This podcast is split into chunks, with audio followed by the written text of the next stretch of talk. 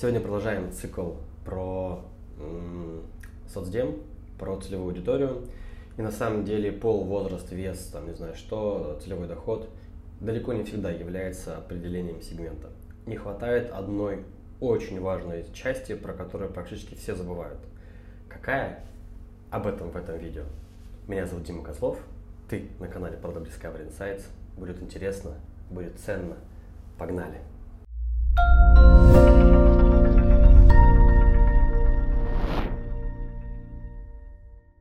Давайте сегодня поговорим про целевую аудиторию на примере.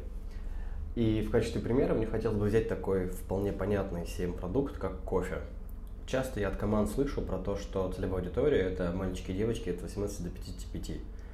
Или утверждение, что вот этот человек, он приверженец только вот э, там, такой целевой аудитории. На самом деле все немножко сложнее. А целевая аудитория – это люди, которым в силу каких-то характеристик, э, которые вокруг, в силу определенного окружения, которое вокруг них складывается, важен продукт с определенными характеристиками. И здесь, смотрите, нет ни про пол, ни про, там, ни про возраст, ни про что. Мало того, в таком рассуждении нет ограничения, что один человек – это один сегмент. Давайте разберем на примере. Вот есть кофе, и каждый из вас пьет кофе.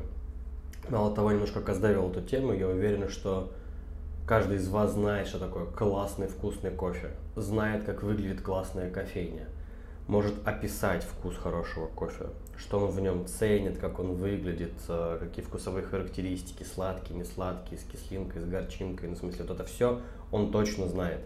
Может быть, не такими терминами, как э, делает это профессиональный бариста, но точно для себя может описать. И точно, пробуя кофе, может сказать, этот кофе хороший, а этот кофе плохой.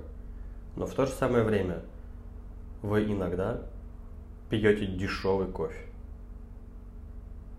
И спустя какое-то время, очень непродолжительное, в тот же день или, может быть, на той же неделе, можете пить вкусный, хороший кофе. Это что означает, что вы вдруг стали другой личностью? Нет, просто в один момент времени, в, одно, в один момент окружения – вы э, сегмент для дешевого кофе, а в другой момент времени у вас такое окружение, такие цели, такие задачи, что вы сегмент более дорогого кофе. И у вас не меняется ни доход, ничего, просто э, меняется окружение.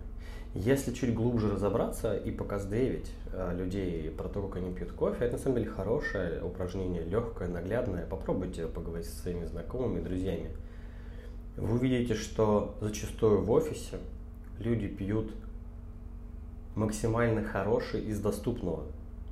Если у вас э, в офисе нет кофемашины и не продают кофе, любители кофе будут пить растворимый.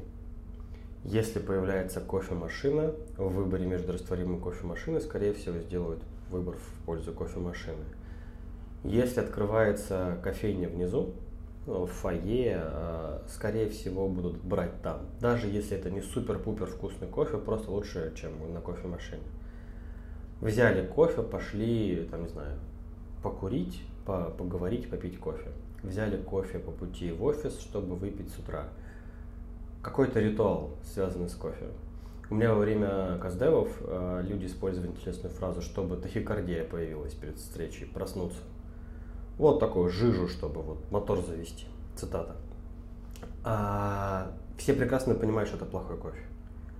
Но пьют ради других целей.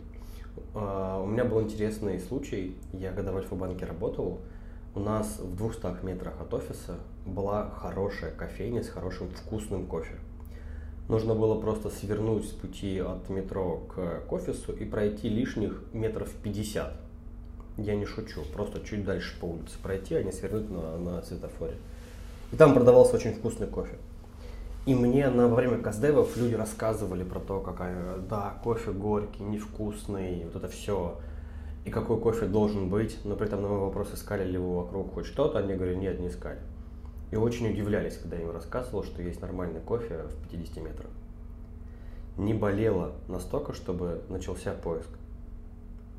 И э, те же самые люди рассказывали мне, как гуляя, там, например, на выходных с в центре, Они заходят и покупают супер дорогой кофе, там по 350-400 рублей за чашку в каком-нибудь Даблби, наслаждаясь вкусом, могут себе позволить.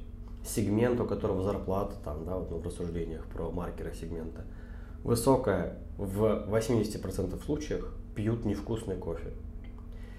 И вот вам этот пример, эти знания для того, чтобы вы лучше могли оценивать, что же такое сегмент, как до него донести. И это не просто пол, возраст, не соцдем, это ситуация, в которой оказался человек. Один и тот же человек может выбрать два разных продукта в разных ситуациях. Поэтому, когда вы описываете сегмент, описывайте ситуацию, а не просто человека. Потому что описание персоны без ситуации не дает ровным счетом ничего. Важен всегда контекст, важно всегда окружение. А в качестве задания попробуйте, правда, поговорить про кофе. А, очень простой, очень легкий каздев, можно за той же чашечкой кофе, но очень много опыта и практики вам даст. Меня зовут Дмитрий Козлов, ты был на канале Product Discovery Insights. Пока.